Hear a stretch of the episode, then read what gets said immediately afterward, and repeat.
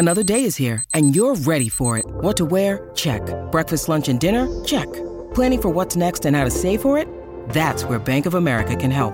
For your financial to-dos, Bank of America has experts ready to help get you closer to your goals. Get started at one of our local financial centers or 24-7 in our mobile banking app. Find a location near you at bankofamerica.com slash talk to us. What would you like the power to do? Mobile banking requires downloading the app and is only available for select devices. Message and data rates may apply. Bank of America and a member FDIC. Empire.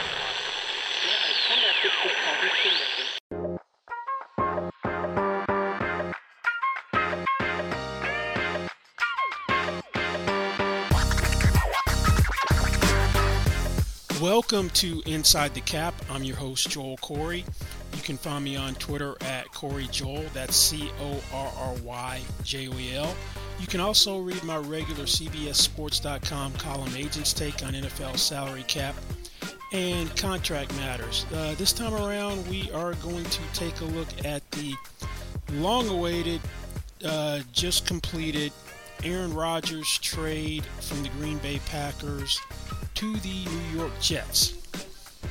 The Green Bay Packers are getting the 13th overall pick, the 42nd overall pick, and the 207th overall pick in this year's draft. That's a first round pick, second round pick, sixth round pick, a conditional 2024 second round pick that becomes a first round pick if Rodgers' play time is 65% or more in the 2023 season.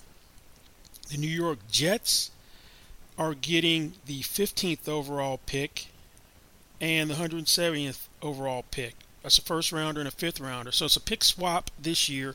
The Jets moved down two slots um, from 13th to 15th. Most mock drafts have had the um, Jets taking an offensive tackle.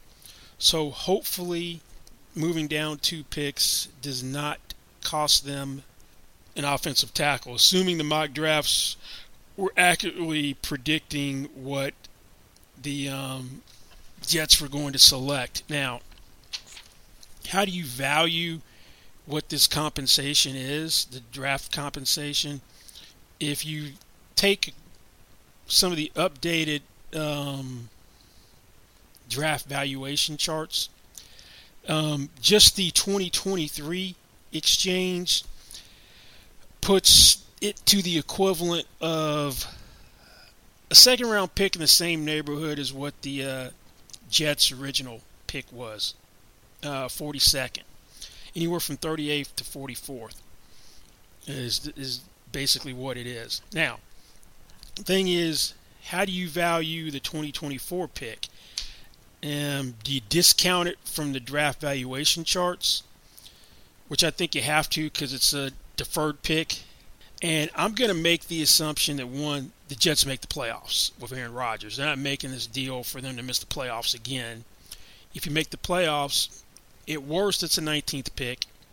You would think with Rodgers and that defense, if Rodgers is not necessarily MVP Rodgers, but better than he was last year, then you probably win a playoff game. Then you're talking worst case scenario 25th pick because there'll be eight teams left in divisional playoffs. Um, so I'm going to kind of peg this is around, we'll say 10th, somewhere between the 10th and 15th pick is the total compensation first uh, first round pick, the 10th and 15th pick. Generally, when you factor in next year's pick and where I think it's going to be. Now, this deal gets done pre-draft because Brian Gutekunst, the Packers GM, wanted 2023 draft compensation. Um, that was important uh, for them to get some picks for this year. Now, in terms of looking at older quarterbacks and where this compensation shakes out, I think that the uh, Packers got the better end of the deal. Obviously, if Rodgers goes on and takes the Jets someplace they haven't been in quite some time, then it's going to uh, they're not going to care. If they win a Super Bowl, kind of like the Rams did getting Matthew Stafford in the first year, they're not going to care uh, about the draft compensation because winning a Super Bowl, you give up three first round picks for a franchise that hasn't won one since the 1960s. Um, doesn't matter. 69 to be precise. Now, I've met a whole lot of quarterbacks, 35 or older, that have been traded since the free agency system was implemented in 1993. Now, the most obvious example is the guy that Rodgers replaced, Brett Favre. In 2009, Favre was 38. In August 2000, I mean 2008, he was 38. He was dealt that August for a conditional fourth round pick. That's it, conditional fourth. It ultimately ended up being a 2009 third round pick um, because Favre's offensive play time during the 2008 season hit the 50% mark. For 70% or more play time to just make the playoffs, it would have been a second round pick. The maximum return for Green Bay was going to be a first round pick with his play time hitting 80% and the Jets making the Super Bowl, um, which obviously didn't happen. This had a poison pill in it. If Favre was traded to the Vikings, an NFC North rival, the Jets would have been required to give, subsequently traded, to give the Packers three first round picks. He ended up playing one season for the Jets, retired. Following 2008 season, the Jets relinquished their rights to him when they released him, and he ends up Minnesota for two next two years. Now, the most accomplished older quarterback to be traded is Joe Montana. This was a fiasco where he, he lost his job to Steve Young when he sat out the entire 1991 um, season um, I believe, an elbow injury. And then in 92, uh, Young was a starter. He was a backup, only played in the season's finale, I think, uh, part of the second half against the Lions on Monday Night Football. But he was 36 at the time. Um, see the 49ers asked for a first, second, and third round pick for Montana. And the ultimate trade was Montana safety David Whitmore, who was a starter, and a 1994 third round pick were dealt to the Chiefs for the 18th overall pick um, in the 1993 NFL draft. In April 1993, Montana played two years for the Chiefs. You've got 37 year old Warren Moon, who was traded from the Houston Oilers, now Tennessee Titans, to the Minnesota Vikings in April 1994 for a 1994 fourth round pick and a 1995 third round pick. He played three seasons for the Vikings, then kept on going and didn't stop there. One of the teams he played for was the Seahawks after that. The latest data point for an older quarterback trade was last season.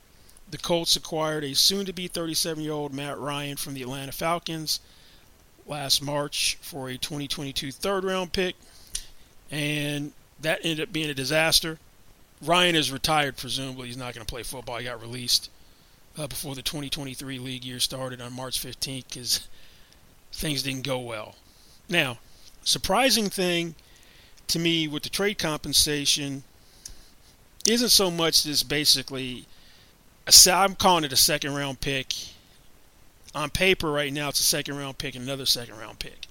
Uh, 2023 second round pick. I'm netting out all that other stuff that they that they uh, in the wash, the pick swap, the fifth and the sixth round pick. That's all gone as far as I'm concerned in terms of figuring out the net value. So it's a second round pick this year and then a conditional second round pick next year. I'm surprised at the conditions for it to become a first round pick. Uh, not Favre, Rodgers has to play basically 11 games. Last time he didn't play 11 games in a season was 2017. Past two years, it's only twice he hasn't played at least 11 games. Other time was 2013. So 80% chance, based on his history, the past 10 years, of them getting a first round pick. I'm calling it a first round pick because he gets hurt, plays less than um, 65%. This trade is a disaster for the Jets because Zach Wilson had to play, and obviously Zach Wilson was lit up to his draft position, who was semi competent. This trade wouldn't be made. But 65% is a low threshold.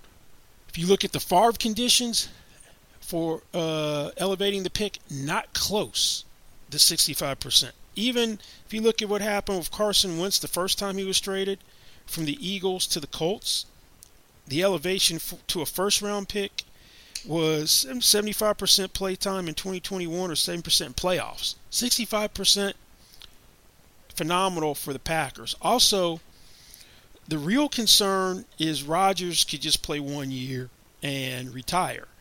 I don't think he did himself any favors with his diarrhea of the mouth on his appearances with Pat McAfee when he said that he was 90% sure he was going to retire with the whole darkness retreat thing. That's a red flag. I want I would want something back in return 2025 which the Jets didn't get if he only plays one year. Now, people are going to say, well, some people have. Jets had no leverage here. He wanted they had to get this deal done. Yeah, Packers had some urgency to get this deal done as well. This contract was not team friendly, the the one that he signed. And just to recap, uh, last year, instead of requesting a trade, which people thought he would do um, when he made his decision about what what his career plans were in March 2022, he signed an extension with the Packers that was extremely player friendly became the NFL's first $50 million per year player. It's 150.815 million over the three years, uh, for an average of $50,271,167 per year. Uh, that's the average per year. Um, he's now the second highest paid quarterback behind Jalen Hurts, who recently signed a five-year extension for 51 million per year. There was 101 1.515 million fully guaranteed at signing, which at the time was a record. The total guarantees 150.665 million, which at the time was a record. But this deal had a 40.8 million dollar fully guaranteed roster bonus that's prorated 2022 through 2026 at 8.16 million per year, and then had two option bonuses, one for 58.3 million um, in 2023, and then another one in 2024 for 47 million, which would would would have gotten exercised if he stayed in Green Bay and decided to keep playing. Now, problem is that now the Packers are going to have 40, basically 40.3 million in in dead money from this uh, contract. it was going to get worse if the longer he kept playing. if he played, if he retired in 2026, um, I mean in 2025, the dead money was going to be 76 million 803,334 thousand. It's going to be 68.205 million if they, if he played this year in Green Bay and then retired in 2024. So they needed to get out of this contract just as badly as the Jets needed him. I don't think anyone had more of a leverage advantage over the other one. Um, anybody else in in this this deal? Uh, Rodgers' cap number was thirty-one million six hundred twenty-three thousand five hundred and seventy dollars, and there's going to be an increase on the cap of eight point um, six nine million just from this transaction alone. The the Rodgers part of it is that was his cap number. His dead money's forty million three hundred thirteen thousand five hundred seventy dollars. The net change because you have somebody leaving the top 51, and in the offseason, only the top 51 cap numbers count against cap. So um, Rodgers leaves the equation. Someone with a low salary comes in, I think for 870. So the net loss for Green Bay is going to be 9.56 million in cap space.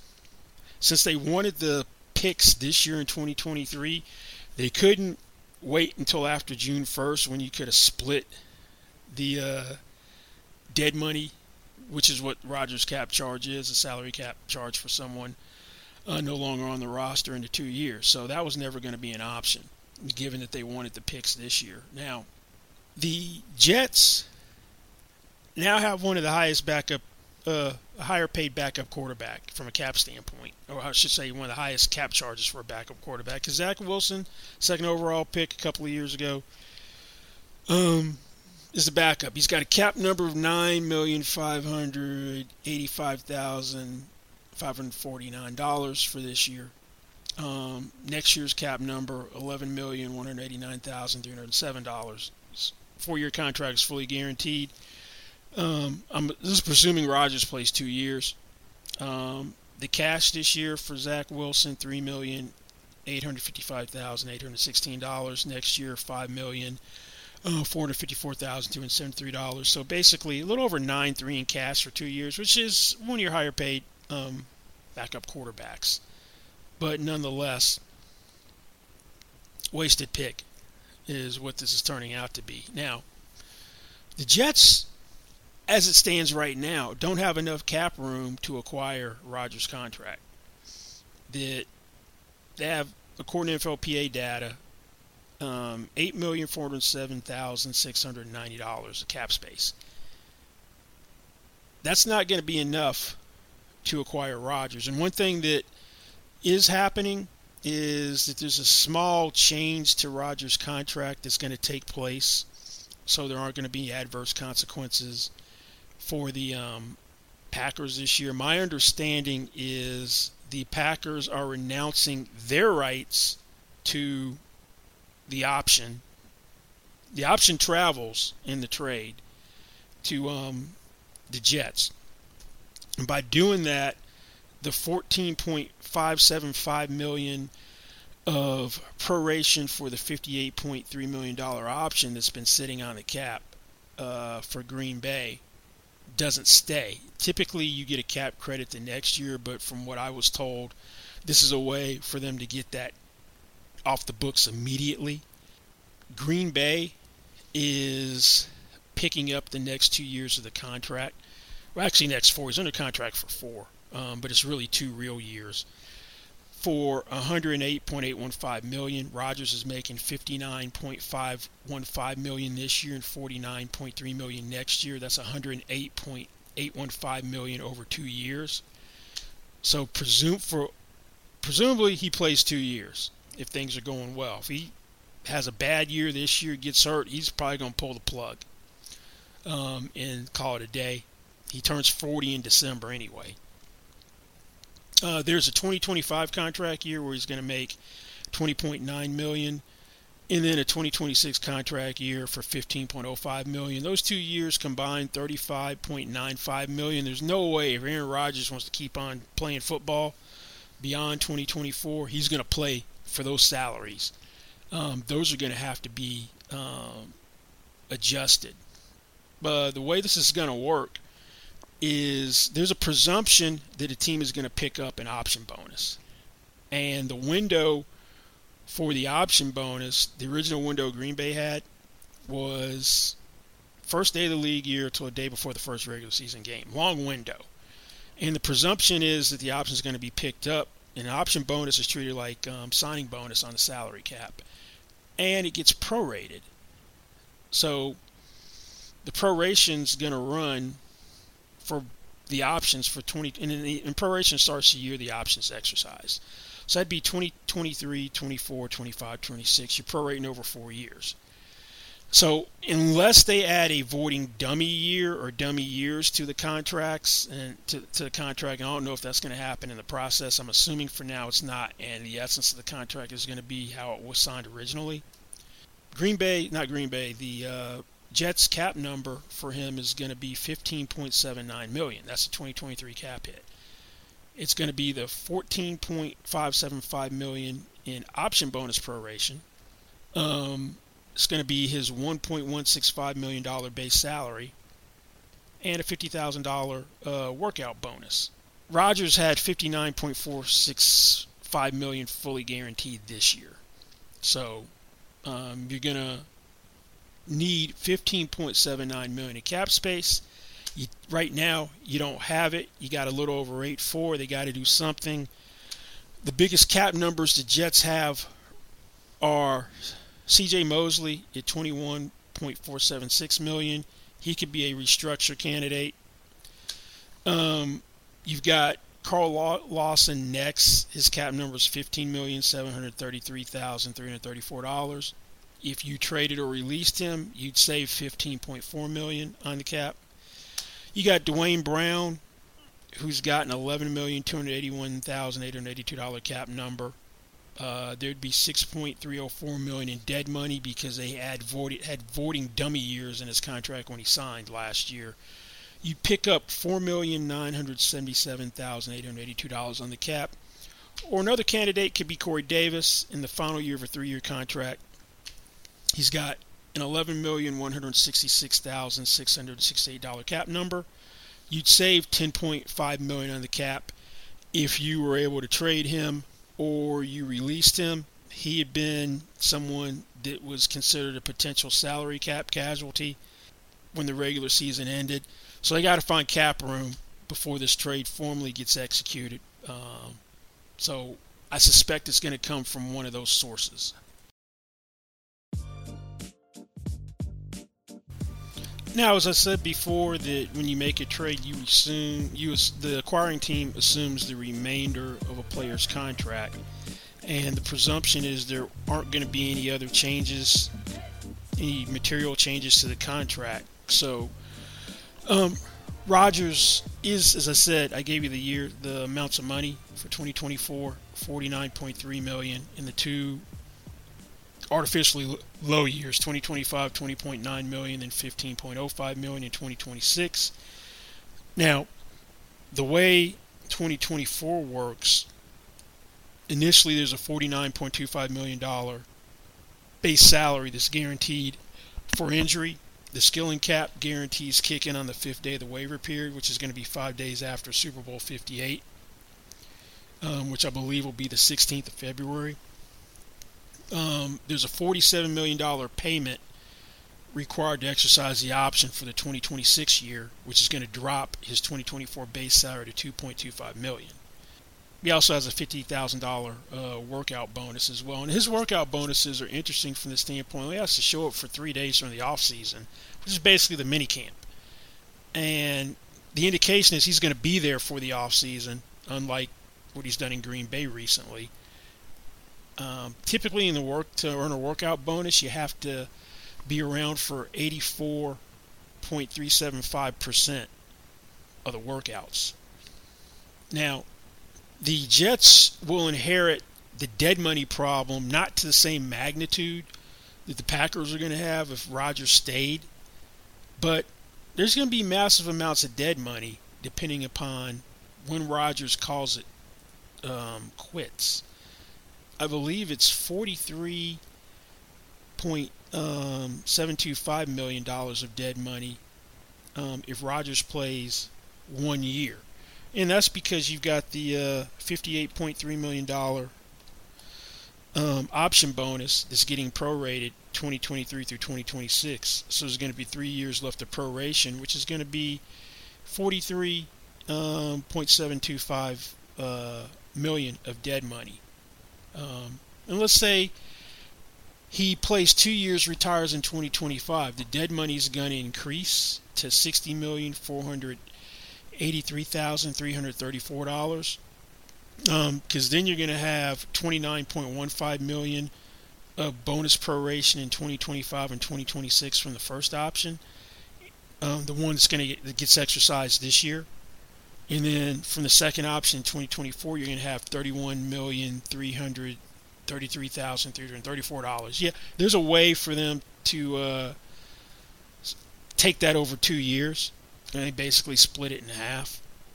It, whenever Rodgers retires, and assuming he only plays one or two years, they're probably gonna he's probably gonna work with them to where they can get the most favorable cap treatment. But the Jets are all in um, on trying to win a Super Bowl.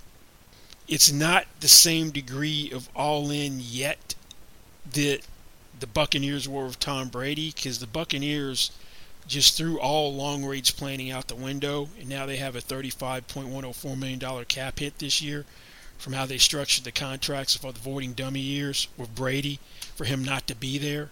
So, um, for the Jets' sake, hopefully he's very successful and he is more like the Aaron Rodgers in 2020 and 2021 than he was last year when he was dealing with a couple of injuries and having to get acclimated to new receivers. At least this year with new receivers, who does have one he's familiar with, Allen Lazard, and he's got his guy, Nathaniel Hackett, the offensive coordinator. He won the two MVPs of Nathaniel Hackett. Hopefully, he's more that guy than the 2022 guy. Even if he is a 2022 guy with that defense, the Jets should get to the playoffs. But once Rodgers is gone, the Jets are going to have some salary cap pain for at least one year. But um, wisely, Aaron Rodgers is not wearing number 12 reportedly. That's Joe Willie Namath's number, the most iconic player in Jets history. It's retired. He's supposedly going back to his college number, number eight. So at least he had enough awareness to do that. So that's kind of where the lay of the land on this uh, Rodgers trade in terms of thoughts on the compensation that was given up. I think it's a little too much, a little rich for my blood, given the conditions for the mechanism to go to first round pick, uh, and there isn't any pick coming back in return, no protection if he's a one and done. That's my biggest complaint on the trade compensation. I thought it would probably end up being two twos with an elevation to a one, but I thought there'd be some protection in case he only plays one year. Um, the contract kind of is what it is. It was never team friendly, and whoever had it was going to have some cap problems. Green Bay, not only do they not have to pay close to $60 million in cash this year, 59.515, they don't have to pay $49.3 million of cash next year. So they're if he plays two years, they don't have to pay 108, almost 109 million dollars in cash, and they get the albatross of this contract uh, off of their sal- uh, salary cap books. Now no longer albatross around their necks, so they're not going to be dealing with massive amounts of dead money, which would have been 68,205 um, next year and over 76 million in 2025 if they exercise the options and are retired then. So that's this week's Inside the Cap. Don't forget you can find me on Twitter. That is Corry Joel, C O R R Y J O E L. You can also read my regular CBSSports.com column, Agents Taking NFL Salary Cap and Contract Matters. Um, thank you for listening, and we'll see you back here next time.